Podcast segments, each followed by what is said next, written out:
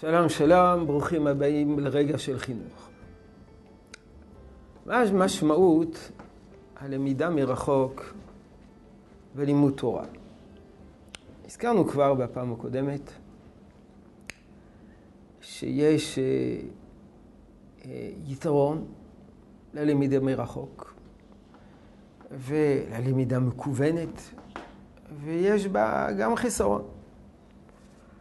היתרון הוא, זה היכולת של כל תלמיד ותלמיד להתקדם לפי הקצב האישי שלו.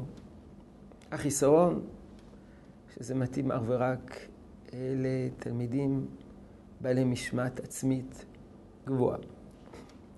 יש גדולי ישראל שכבר שנים רבות זעקו על המבנה החינוך בימינו, שבה כל התלמידים לומדים באותו קצב, מבלי להתחשב ביכולות האישיות של כל אחד ואחד. בעבר, לפני כמה דורות, הלמידה הייתה לפי הקצב האישי של כל תלמיד ותלמיד.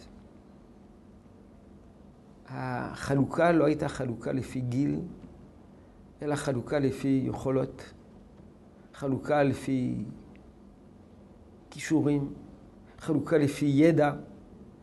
וניתן היה למצוא בתור תלמוד תורה אחד ילד בן שש שלומד עם ילדים בני עשר או בני אחד עשרה.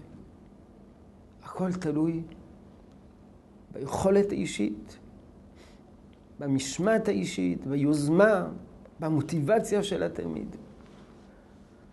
מערכת החינוך הכללית, בעיקר מערכת החינוך חינוך חינם, שבא לקדם את כלל התלמידים, אה, הפך את, את בית הספר למקום שלומדים לפי גילאים, לא לפי רמה אישית. אז יש כמה תלמידי חכמים שהתרעמו על זה. אמרו, אנחנו אולי מבערים את המערצות מן העולם, אבל אנחנו מפסידים את יחידי הסגולה. זה נכון. בשיטת החינוך העתיקה, כל מי שלא עמד בקצב נפלט. מי שלא רץ אחרי המלמד נפלט. ככה דשדש כמה שנים ונפלט. מערכת החינוך שלנו היום לא מסתפקת בקטר שמושך קדימה, אלא גם כן בקטר שנמצא אחורה ודוחף את כולם. על מנת לקדם את כלל התלמידים. אבל יש, יש לזה לעיתים חסרונות. והחיסרון הוא שזה יוצר סוג של מיטת סדום. דווקא הלמידה המקוונת, האישית, יכולה לתת לכל תלמיד ותלמיד להתפתח לפי הקצב שלו,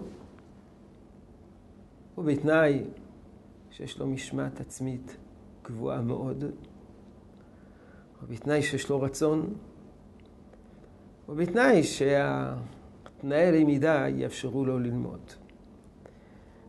אבל יש פה נקודה אחת מאוד משמעותית, שהוא חיסרון גדול בלמידה המקוונת שקשור ללימוד תורה, ונעסוק בו אה, בעזרת השם ברגע של חינוך הבא. רצון שתשרה ברכה בעבודתנו החינוכית. שלום שלום.